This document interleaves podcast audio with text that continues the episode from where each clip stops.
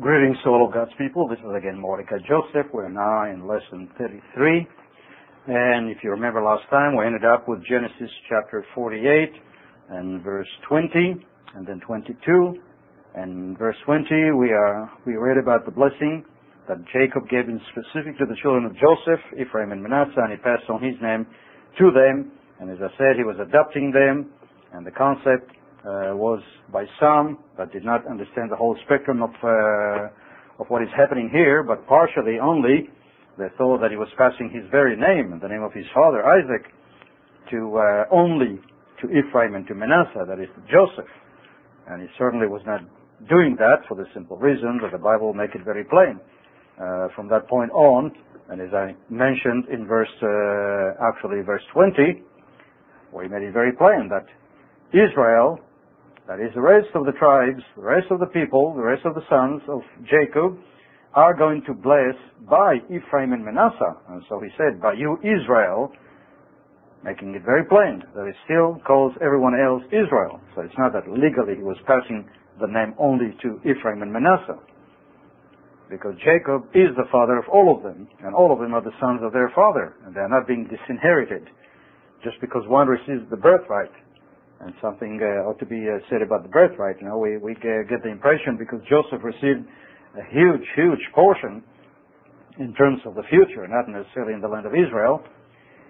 Uh, therefore, we assume that because of that, uh, Joseph received, uh, in one sense, ends up like as if you know Joseph receives 90%, all the the brothers end up in the poorhouse, uh, or at least receive much less.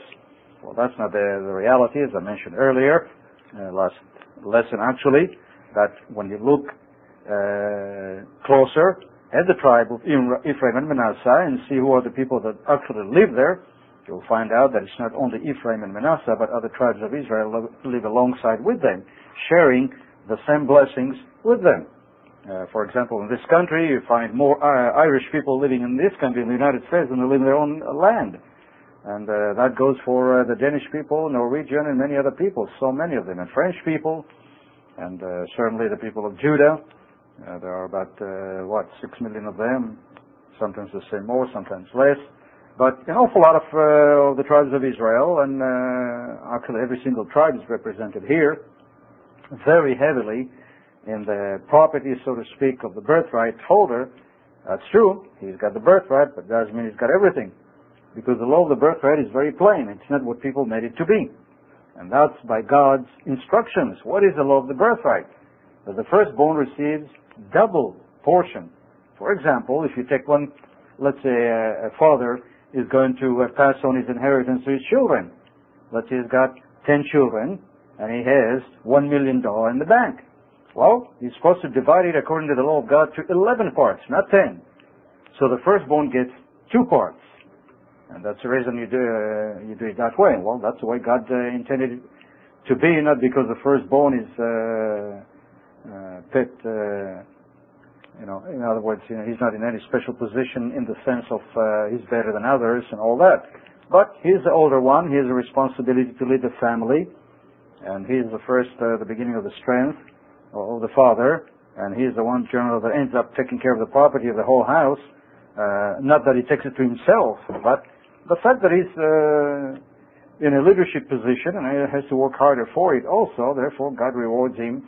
And that goes for every single firstborn. That's the law for every one of them, not just for Joseph. It wasn't any special thing for Joseph. That is the law. But the firstborn, even as God will tell Moses later on, if a man has two women, uh, that is two wives, and he hates the first one because now she got older and may not like her children either for whatever reason, and he has another one that he loves even more. God says, nevertheless, he's supposed to give the firstborn the double portion, whether he likes it or not, because that's the law of the firstborn. So we have to understand what it means, the birthright to Joseph and the, and the scepter to Judah. And uh, that is not clear in the minds of many. And so when you find Joseph coming to the land, he receives exactly that. Two portions. One for Ephraim and one for Manasseh. The one for Manasseh is divided between east and west of uh, the Jordan River, but still two portions. And when they come back to the land in the days of uh, uh, the coming of Christ, at the end, coming of the Messiah, you read in the book of Ezekiel, still, Joseph receives only two parts, one for Ephraim and one for Manasseh. He's not receiving 90% and then the rest get uh, left over. So the law has been very consistent and very, uh, you know, persistent, always the same. Never, you know, God didn't make any changes there. And you can see even in the division of the tribes of Israel, uh, in terms of, let's say, of uh, the city. In the city, there are going to be 12 parts, and uh, each part is for Israel, and there are going to be 12 gates, and each one is named after uh, one of the sons of Israel. And there are going to be 12, 12 of them. And uh, when you go to the to the end of the book of Revelation and read about the, the cities of Israel, each tribe is going to have a gate to the holy city, that is the city of God, and Joseph will have one gate. There isn't going to be in Ephraim and Manasseh. There's going to be only one gate for Joseph because there are 12. So there God goes back to the original 12. So the birthright is, is a different issue in that sense, but we have to understand it for what it is. And uh, because people did not understand it properly, they, they saw, well, he's, he's calling them by his name, and therefore, from now on, only Joseph has the right to be called Israel. In the process, they even forget oftentimes the rest of the tribes of Israel. Especially those who came to the knowledge of uh, their origin, especially in the last uh, uh, couple of centuries and uh, specific the last uh, few decades. They, they came across this information of who Israel really is and they found out that they are part of the children of Israel and uh, then, then they developed that attitude that developed in those that uh, in the British Isles uh, had this knowledge, uh, the British Israelite Society, which unfortunately, being of Ephraim, and you know what God says about the animosity between Judah and Ephraim, and the envy between Ephraim against Judah, and the vexation of Judah uh, against Ephraim, well, an awful lot of uh, unfortunate anti-Jew feelings have developed, and it did not begin uh, recently. That began from Egypt. You can read the history of it throughout the Bible. And the, the constant wars that the Jews had with their brethren, the children of Israel. And generally it was Ephraim at the head of them. And so it's, you know, we have to put all those things together and have a clean and pure mind when we come to understand that because of the process of understanding the church of God, who the, uh, the true church of God is, the people of God, and uh, the spiritual part of them, and then the physical, which are going to be spiritual as the time uh, approaches, because God has a 7,000 year plan. It's not only 2,000 year plan or, or five, you know, 50 year plan. Uh, all of them are going to be uh, members of the church, members of the bride of the wife of God. And we're going to see it more and more clearly. But I think at this point it should be very, uh, very important, at least for us who do understand who Israel is and have maybe have some negative concepts about Judah and, and uh, the name of Israel and to whom does it belong and why and why the people that uh, we call the Jews that went back to the land in, Israel call their land Israel and they don't call it Judah. And some have made that comment that they have no right and they should not be calling their land Judah. I think uh, this is, uh, has to be more uh, with uh, envy more than anything else. Envy that God talks about in, uh, in Isaiah chapter 11, I believe. But the reality has to be understood from God's point of view. If we are to understand who the true church is, we have to understand also the division between the two and the unity between the two. And the way God looks on it and not what man did with it. Because there was an awful lot of hatred and animosity that developed between the southern kingdom and the northern kingdom. And even though the northern kingdom lost its, lost its identity in many ways, it still retained that, that animosity, that envy, that uh, hatred uh, sometimes and uh, uh, wrong feelings that later on, as time progressed, it took on the, the, the name that became uh, more associated with the Jews, that is anti-Semitism. And to this very day, you see an awful lot of it among the tribes of Israel, unfortunately, and it shouldn't be there. They're all one people. And so let's let's cover briefly, and I'm going to quote from uh, from a book called The Middle East: uh, The Final Solution, and by the way, you know, I quoted another book uh, a few lessons ago, and I didn't quote uh, the author, and the reason is uh, I'm, I'm, a great believer in giving credit to whom credit is due.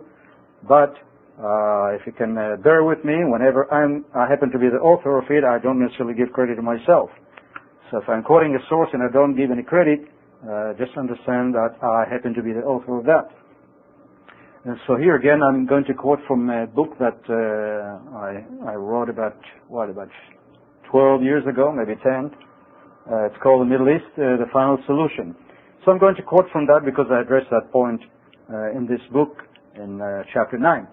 And so I'm going to write, I mean, read from that so we can clear that out of our mind and continue with the, with the subject.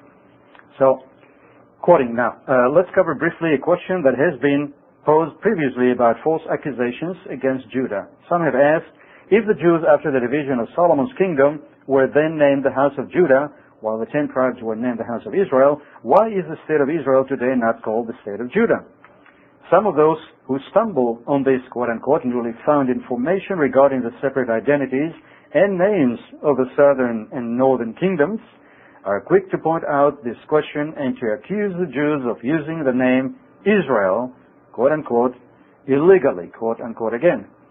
Such an absurd notion, one might suspect, is not a product of objective biblical scholarship and honesty, but that of the ever-present or undercurrent, at times blunt, feelings of animosity and hatred toward the Jew.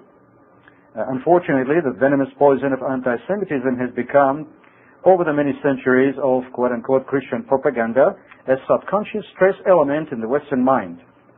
At times, it is even in those hearts who otherwise are favorably toward Judah so let the God of Israel clear up this matter, and hopefully also the hearts of those infected by this destructive and virulent virus, quote unquote, of subconscious hatred and jealousy toward Judah.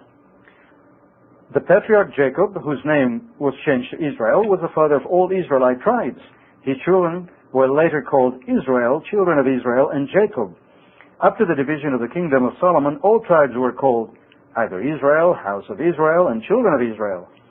During the early reign of David, they were called at times to indicate their separate identities, House of Judah and House of Israel. Then, for a period of 280 years from the division of Solomon's kingdom to the captivity of Israel, they were, for the sake of identity, called by different names.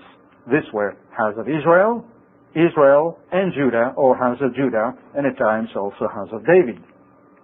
During the early period of the division, the one that created the two new separate identities of the house of Judah and the house of Israel, we still see God referring to Judah as Israel. We read of, the, of two such instances in 2 Chronicles chapter 12 verses 1 to 6. In the days of the first king of Judah, King Rehoboam, Solomon's son, later, Judah was no longer referred to as Israel for a long period. Then, in the days of Ahaz, king of Judah, God began to reveal his feelings regarding the names Israel, the house, and the house of Israel. Understand, nowhere does God call himself the God of Judah, but the God of Israel. In his mind, there is no division between his people. It's just a temporary phenomenon. It's not a legal or national status, as some like to make it. Through the prophet Hosea, sent to prophesy against Israel, God had declared to the northern kingdom of Israel, quote, For I will no longer have mercy on the house of Israel, but I will utterly take them away, that is into captivity to last for 2800 years, yet I will have mercy on the house of Judah, will save them by the Lord their God. You read that in uh, Hosea chapter 1 and verses 6 to 7. Uh, and in verse 9, he continues, quote, Then he sa- then God, call his name, that is Hosea's children, that symbolize the fate of Israel, Lo Ami, which means not my people, for you are not my people, and I am not your God. And have to remember that God is the God of Israel, and that is his name, among others. So he tells the house of Israel that they are not his people. And that too is a temporary phenomenon. It's going to last for about 2,800 years. That is at least officially, since they have totally re- rejected him as their king, and he rejected his religion and his law, and went into idolatry, and then partially, uh, some of them later on, actually many of them, were actually converted by uh, the apostles that were sent to the lordship of the house of Israel, which included the entirety of the 12 tribes, as James will refer to them. Any, anyway, back to, uh, to the book, quoting again, this turn of events in Israel's relationship with her God was to be reversed at the end of a 2800 years captivity. as the next verses show. See Hosea chapter 1 verses 10 to 11, which describe the future restoration of Israel. Since this has not yet occurred, the statement of God still stands that Israel is not his people. That is, in worship, in religion, and heritage. You see, to this very day, they reject their identity. As a whole, that is. I'm not talking about individuals. Nor is he the God of the ten tribe nation of Israel. This reality, by God's own doing, leaves only Judah as the official people of God until the unification and restoration of the two nations does take place. In other words, he's still the God of all the tribes of Israel, all the families of Israel, but because of rejection and captivity, and they were taken uh, for 2,800 years until restoration. That's exactly what God says to Hosea. Uh, officially, he's not is not uh, calling them his people, and he's not their God, though he's still, in reality, their God. And we continue to quote: At the same, at the time of King Ahaz of Judah, God had instructed Isaiah to deliver a message to his people concerning his future first coming to his people as their savior. And this is what he says we're quoting here again, the Lord of hosts, him you shall hallow, that is, uh, make holy, uh, let him be your fear, and let him be your dread. He will be as a sanctuary, but a stone of stumbling and a rock of offense to both the houses of Israel. That's in Isaiah 8, verses 13 to 14. So the God of Israel, anticipating the false charges rooted in envy and animosity toward Judah, has made it very plain. The ten tribes are the house of Israel, but also Judah, Benjamin, and Levi, the southern kingdom, are the house of Israel, as the apostle has stated. And we should remember that and uh, be sobered by this statement. And I'm quoting, Let God be true and every man a liar. And that's from Romans chapter 15, verse 4. Uh, we continue to quote in Psalm 78, verses 67 to 68, the chief temple musician and prophet Asaph stated, quote, Moreover, he, that is God, rejected the tent of Joseph and did not choose the tribe of Ephraim, that is the ruling tribe of Israel that led them into idolatry, causing their captivity to, la- to last to this very day. And uh, he continues to quote, but chose the tribe of Judah. Now this is inspired by God himself, the one that came later on in the flesh. For 2,000 years, ignorant religionists have claimed that Judah is the one that was rejected. It is Judah God had brought back today to his land, not Israel. Of course, it is not for Judah's righteousness, but for God's purpose. Nevertheless, many in Judah still adhere to God's religion, the religion of the patriarchs, prophets, and apostles. Ironically, Israel, that is the ten lost tribes, had later accepted the Savior of Israel, that is, as I said, when the disciples were sent to the tribes of Israel, to the lost house of Israel, but denied and rejected his religion since the days of Jeroboam. That is, as a whole. That's why they are not his people, and he is not their God, speaking nationally. As Hosea, the prophet, declared, at least in matters of religion. When we, in later chapters, do discuss the identity of the lost, tribe, lost ten tribes, these points will become most meaningful. Well, anyway, that's quoting from the book again about future chapters that would explain it more in detail. But let's continue quoting here. Uh, the prophet Isaiah addressed this denial of God's religion while professing religiosity in his book. And that, in that sense, speaking also about not only Israel, but also about Judah. And so he declared, Therefore the Lord said, Inasmuch as these people draw near to me with their mouth, and honor me with their lips, but have removed their hearts far from me, and their fear toward me is taught by the commandments of men, that is man's religion, even among God's people. Therefore, behold, I will do a marvelous work among these people. That's in Isaiah 29 verses 13 to 14.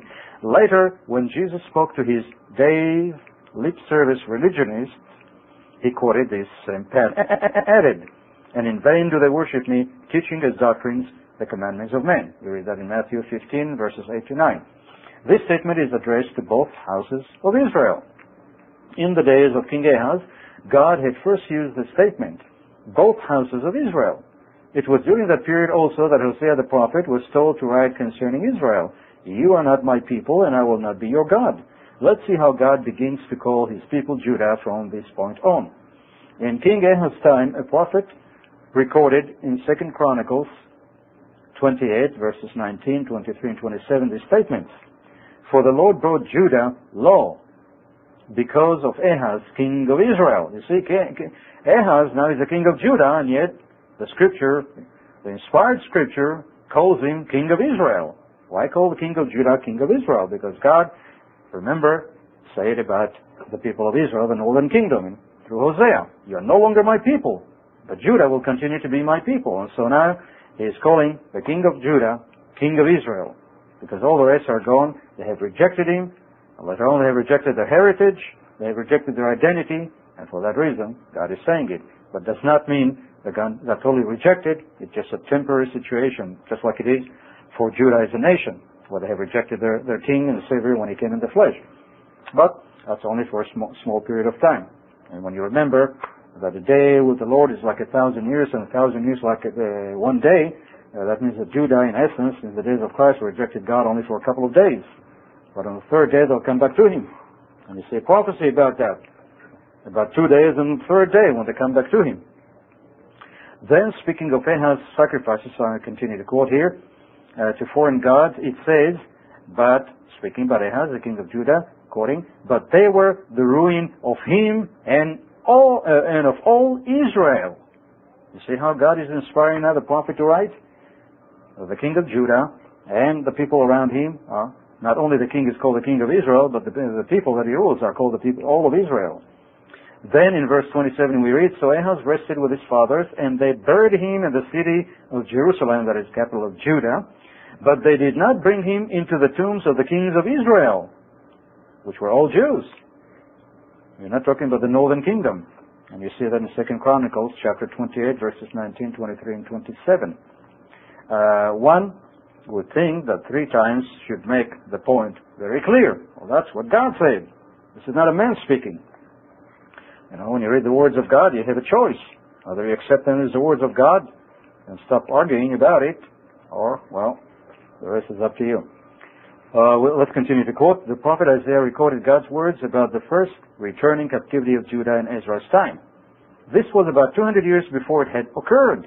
Now, this is uh, Isaiah speaking. And he spoke of the rebuilding of the temple, the city of Jerusalem, and Judah's cities. And most amazingly, he named Cyrus, the king, by name, and foretold of his future conquest of Babylon two centuries before it happened. Then he explained why he raised Cyrus. And now we're quoting the scripture. That you may know that I, the Lord, who call you by your name, am the God of Israel.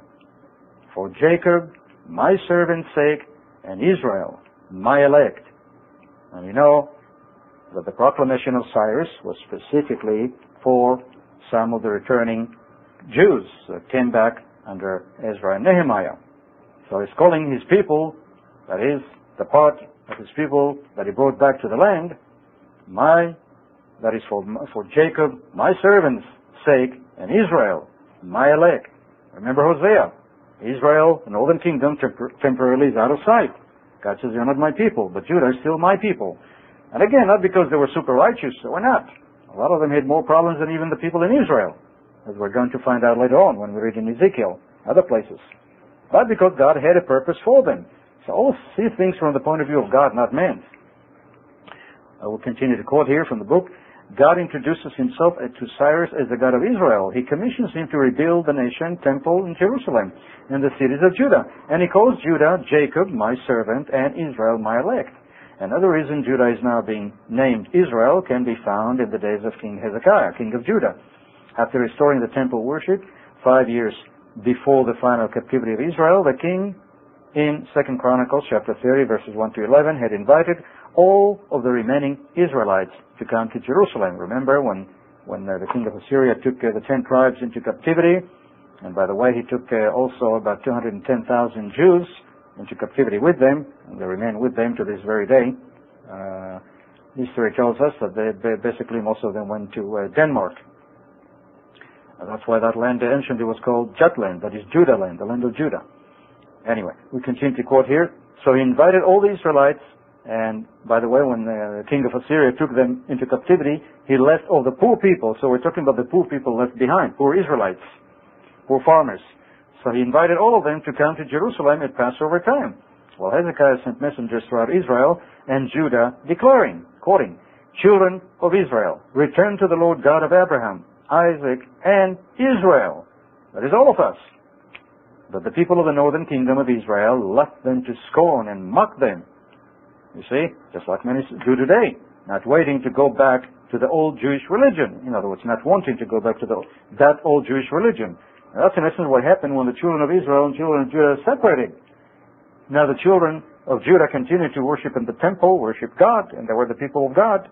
As for Israel, God told them, you're not my people anymore because you do not want, want to walk in my path and my ways. You never return. You never see a revival, with, you know, the exception of a little bit of it, you know, in the days of Elijah, uh, short-lived. But you don't see a national revival ever of Israel after the days of Jeroboam to this very day. And so, whatever Judah was keeping now became Jewish religion. So, people of Israel in the north uh, said, well, we don't want that old Jewish religion. And they have done that for the past 2,800 years. That's why God says you're not my people, by your own choice. Not because I want it that way.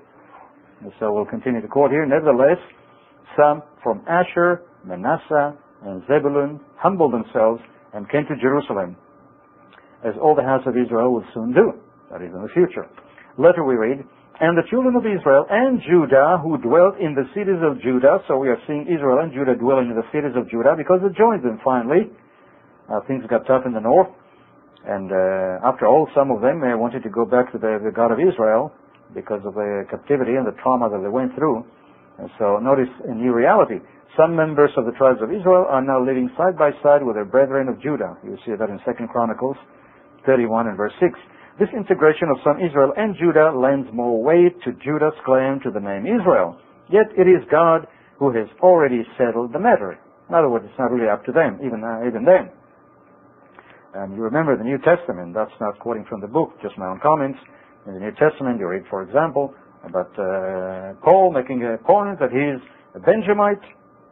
He's a Jew, but he's a Benjamite from the tribe of Benjamin and there is a prophetess from Asher, and who knows how many other tribes, you know, a few individuals here and there, maybe hundreds, maybe thousands, uh, joined uh, the Jewish community because they wanted to remain faithful uh, to uh, to Judah, that is to the not to Judah but to God and to the temple. And then uh, you find uh, a lot of them throughout history that now and then, you know, went to the temple in Jerusalem to offer sacrifices because they remembered who they are and who their God is. But as a whole, the nation of Israel, the ten tribes, pursue God.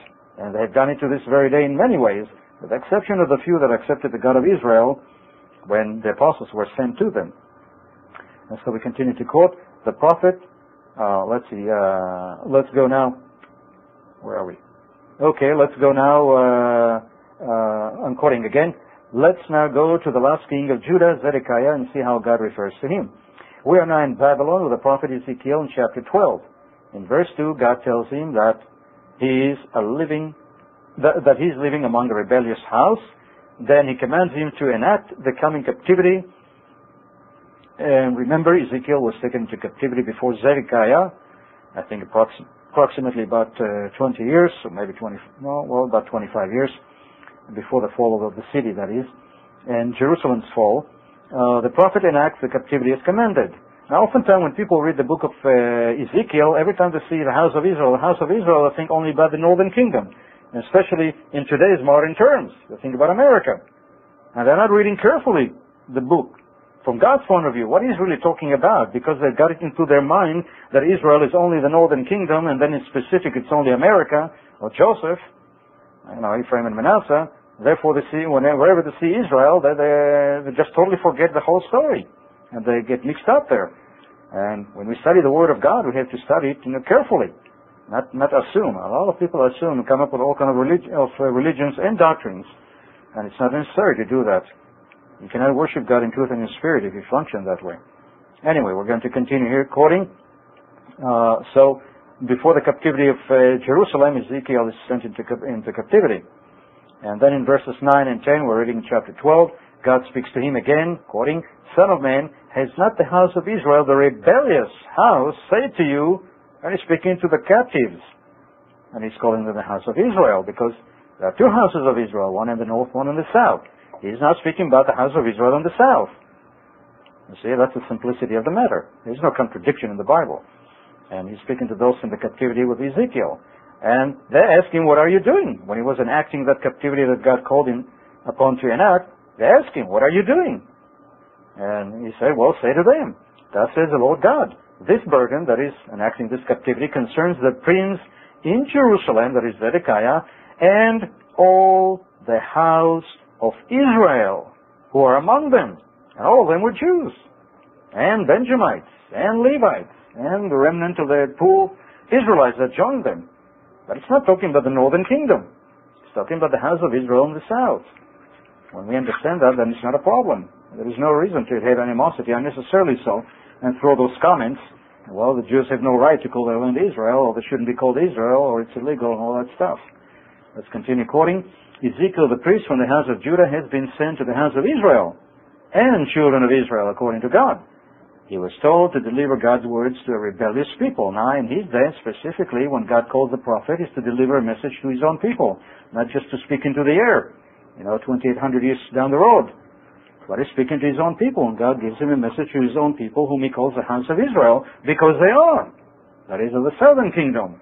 That's speaking about territory, but both of them. All of them are house of Israel, and when they're divided, they were both called the house of Israel, but not too often. Yet both of them are. God made very plain in several places. And so Ezekiel, uh, I'm quoting again, he was told to deliver God's words to a rebellious people. That's in chapter 2. Now who are these people? Let's read the words. And go get to the captives, to the children of your people, that is Judah and Israel, and speak to them and tell them, Thus says the Lord God. Continue. Then I came to the captives at Tel Aviv, you know, there's a city in Israel called Tel Aviv, this is where it came from, who dwelt by the river Chebar, and that's in, uh, in Babylon. And I sat where they, that is the Jewish captives, sat and remained there astonished seven days, because he was given a commission to his own people, the house of Israel. So it was the God of Israel who called his people, Judah, the house of Israel. Judah was one of the two houses of Israel mentioned by him in Isaiah 8 and verse 14. Now in Ezra's days, we read of those returning to Jerusalem and Judah. So the priests, quoting the scripture, and the Levites dwelt in their cities that is previously given to them throughout all of Israel, and all of Israel in their cities. This is what God inspired Ezra to write. That all the returning Jews were to be called Israel because they are Israel. And always remember Hosea chapter 1 about the northern kingdom, the northern territory. You know, northern exposure, so to speak. They were exposed to the wrong spirit, wrong uh, religion. And so throughout Ezra and Nehemiah's books, Judah is called Israel and children of Israel for that reason. Now, let's go uh, again to the New Testament. Some people say, well, maybe Old Testament, that's, that's uh, somebody's confused there. And they have no faith in the Old Testament. Just go to the New Testament. For one thing, it's all one book. There is no such a thing as old and new in terms of books. There is an old covenant and new covenant, but that's a totally different issue. And they're contained in those books. So let's go to the New Testament. Let's see if God has changed his mind in the meantime, as some people said he did, making God a liar, unfortunately, in the process. Now, when Herod the king had acquired of the priests regarding the birth of Jesus, the Christ, they quoted the prophecy of Micah. But you, Bethlehem in the land of Judah, yes, the land was the land of Judah, are not the least among the rulers of Judah, for out of you shall come a ruler who will shepherd my people Israel. Now, was Christ going to rule only Judah? Obviously not. He's going to rule all of Israel, and all of them are Israel. And as you read in, uh, in John, that Christ came to his own, Judah, who are also the people of Israel and also called the house of Israel. Now, later, Joseph was commanded by an angel to flee to Egypt with Mary and Jesus. But after Herod's death, the angel said to him, and notice what the angel says to him. And you think the angel knows what he's talking about. This is what he says to him, quote, Take the young child and his mother and go to the land of Israel. He didn't say go to Palestine, you know, the perpetual enemies of Israel. And some people insist on calling the land of King David, you know, the one that constantly fought against his uh, bitter and sworn enemies, uh, the Philistines. I imagine if he heard that he called his land Palestine. You know, that's a horrible blasphemy to him. And a slap in the face. And people insist to this very day who have animosity in their heart, even in the midst of God's people. They insist on calling the land of Israel Palestine. And they ought to question themselves and examine their own spirit. Where does it come from? Anyway, the angel says, you go to the land of Israel because that's the name of it. Are you going to listen to men or are you going to listen to God? And that you can read in Matthew chapter 2 and verses 19 and 21. Now, notice how in Jesus' days, the land of the, na- uh, of the nation of Judah was still called the land of Israel, not Palestine, as scholars and historians in ignorance prefer or refer to it to this very day. Now, after Mary came to visit uh, Elizabeth by divine inspiration, uh, this is what she said. He has helped his servant Israel. Now, of course, Mary is speaking about her own people, Judah. You read that in Luke chapter 1, verse 54. Later, speaking of John the Baptist, it is stated, So the child grew and became strong in spirit and was in the desert till the day of his manifestation to Israel. You see it in Luke chapter 1, verse 80. Marveling about the centurion's faith, Jesus explained, I say to you, I have not found such great faith, no, n- not even in Israel. Speaking about his own people, Judah, the Jewish people. That's in Matthew chapter 8 and verse 10. And commissioning his 12 tribes, that is 12 disciples, sorry, on a short preaching expedition to the cities of Judah, Jesus told them, quote, but go rather to the lost sheep of the house of Israel. You see that in Matthew chapter 10 and verse 6. Now, ultimately what he meant for them, into the future, not at that point, but into the future, later on, go to all the tribes of Israel, and so we see them go to the tribes of Israel. Because Peter and all the others were basically uh, the disciples that were commissioned to go to the circumcision. And the circumcision included all of Israel, even though by then probably many of them were not even circumcising. But uh, history tells us that a lot of them still kept that custom for many, many centuries. So they were the house of Israel. They were the lost house of Israel. But in specific, Jesus Christ is speaking to his disciples in that, for that uh, purpose, in that expedition, and he's speaking only about the cities of Judah. That's why he says, don't go to the cities of Samaritans. And we continue, when the Syrophoenician Gentile woman pleaded with Christ to heal her daughter, Jesus replied, I was not sent except to the lost sheep of the house of Israel. Now you should remember that Jesus will, was sent to his own. And this you read in Matthew 15 verse 24.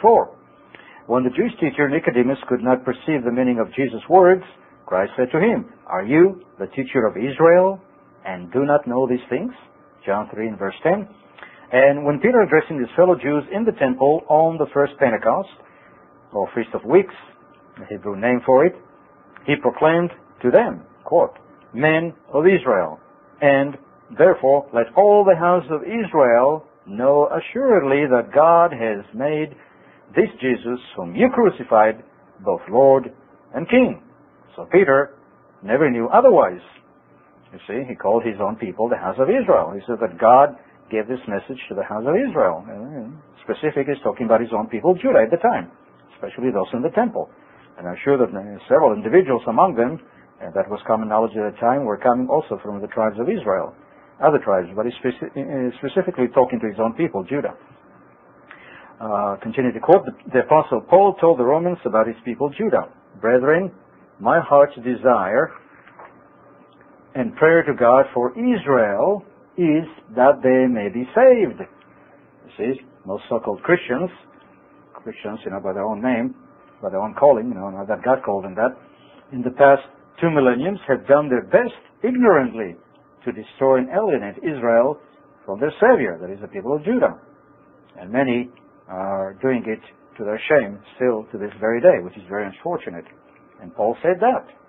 His desire and his prayer to God that Israel, that is speaking about his own people in specific and in general to all the tribes, in chapter uh, 10, verse 1 of Romans. And uh, you should read Romans 8, 9, and 10, where it makes it very plain who the people of God are. And in 1 Corinthians chapter 10 and verse 18, Paul says, uh, quoting, uh, observe Israel after the flesh, speaking about his own people, Judah. To the Philippians, Paul said it of himself, of the stock of Israel, Philippians 3.5. And finally, speaking of the woman, that is Israel, that gave birth to Christ, which was of Judah, God makes very plain his mind concerning this subject. And you see it in Revelation chapter 12 and verse 1 to 17, speaking about the woman with the moon uh, and the stars, the 12 stars, and specifically, uh, it's very plain, speaking about the nation of Israel, the 12 tribes that, in essence, being one house of Israel, though they have been divided, and in specific, Christ came of the house of Judah, as Paul makes very plain, it is evident that our Lord came out of the house of Judah. He is the son of David, not a son of Jeroboam. But nevertheless, uh, the woman there is referred to all the house of Israel, but in specific to the people of Judah who gave birth, so to speak, to the one who came to themselves, because they were of his own. And he's coming back again to his own. He's not coming to Tyler, Texas, or to San Diego, or any other city, or Pasadena, or uh, England, or London, or whatever. He's coming to his own people again in Jerusalem. And when he comes, it says, the people of Judah shall fight at the same time as he is fighting his enemies, the enemies of Judah. And so we have to see it from God's point of view. And there is no need for uh, misunderstanding and ignorance and animosity and anti-Semitism and all that stuff. That's of, of Satan, not of God. Now, in contrast to God's plain and authoritative words of pure truth, let's read a statement made by a British scholar on this matter. We're talking about an Ephraimite. This scholar has shown a great depth of knowledge and understanding of his Israelite origin. Yet, he could not bring himself to spew out the poison, bias, and prejudice against Judah. That is his own brother. And that's very unfortunate. And so, uh, he, uh, he, you know, he, he makes a very most tragic statement which epitomizes the height of hypocrisy and spirit of anti-Semitism and uh, that, attitude, you know, wrought havoc on the Jewish community and the people of God for all ages, and that should not be there. And yet many Christians, so-called Christians, are doing, to, doing it to this very day. So, uh, this author, after discussing the origin of the Star of David and its use by the state of Israel today, the author of the brilliant work, and I read the whole thing from first word to last, a wonderful work. It's called Symbols of Our Celto-Saxon Heritage he states, quote, quoting that is, uh, actually, the Jewish people, uh, unquote, among whom we find King David, many righteous kings of Judah, prophets, apostles, John the Baptist, and Christ himself, and of course all the saints of that house that became part of the New Testament, the foundation of it. So, uh, quote, uh, quoting again, have little, if any, right to the name Israel at all. And he adds, quoting uh, the author, for many of them, uh, which is actually few in reality, are descendants of religious proselytes whose ancestry is certainly not Israelitish. Even those who have Israelitish blood have no right to any national use of the name Israel, for they are descendants of the house of Judah, not of the house of Israel. Unquote. Now, this most nauseating statement to a Jew, and I'm sure to God, and King David, and to all the prophets, and to the apostles. Imagine that, to hear such a blasphemous statement. And yet, you can see the spirit in that man. And so, this most nauseating statement to a Jew was made by W.H. Bennett in page 103 of the work quoted above. Now the Apostle Paul's words still stand, quoting, Let God be true and every man a liar. Romans 3 4. And that's unfortunately what it is. That's a horrible lie. And one of these days he's going to have to repent of that. He's going to repent to his brother Judah, and to God, and to the apostles, and to King David. And all of us, if we have this attitude and this spirit, and that's the reason why I bring this information to your mind, See, we're studying the law of God, not the law of man, not the doctrines of men, not the teachings of men, not the opinions and bias and prejudices of men. But we want to know the mind of God. And that is important if we are to know also who and what is the true church of God, speaking about the whole house of Israel. And there sure, you know, there ought not be any animosity, hatred, malice, envy. It's true, God said in Isaiah 11 that the time will come when He's going to remove that animosity, and until that time comes, Unfortunately and tragically, that animosity, animosity and hatred and malice anti-Semitism and vexation of Judah against Ephraim and Israel and all that is going to continue. But we who call ourselves of the household of God, we must not be in that state of mind. So let's continue now in uh, Genesis chapter 49 and verse 1. At this point, uh, we all know this prophecy. And Jacob, verse 1, called his sons and said, Gather together that I may tell you what shall befall you in the last days. So you can see, even though God punishes Israel and Judah and sends them into captivity and tells them, You are not my people, and is extremely furious and angry with them, still the promise and the covenant with the fathers is there. Therefore, God will never, ever reject his people. Punish them, yes. Hate what they do, yes. But never reject them. And so the prophecy makes it very plain. God has never rejected his people. That's why with all their evil doing, God is still going to fulfill his part. Because he loved the fathers. And loved us in spite of us. And that's why he gave his life for us. You see, people don't see it God's way. They see it only from men's way. And so this is what he tells them. Gather together and hear, you sons of Jacob. That is all of them. Not only one of you, Joseph, but all of you sons of Jacob, sons of Israel, and listen to Israel, your father, all of you. All the, all the sons of Jacob. Twelve of them. And now thirteen actually, with the addition of Ephraim. And since, since we reached the end of the tape, I'll say again greetings to all of God's people. This is Mordecai Joseph. Until next time. The preceding message was taken from the worldwide website at address www.biblestudy.org. This site is sponsored by Barnabas Ministries. Bible study. You have questions, the Bible has answers.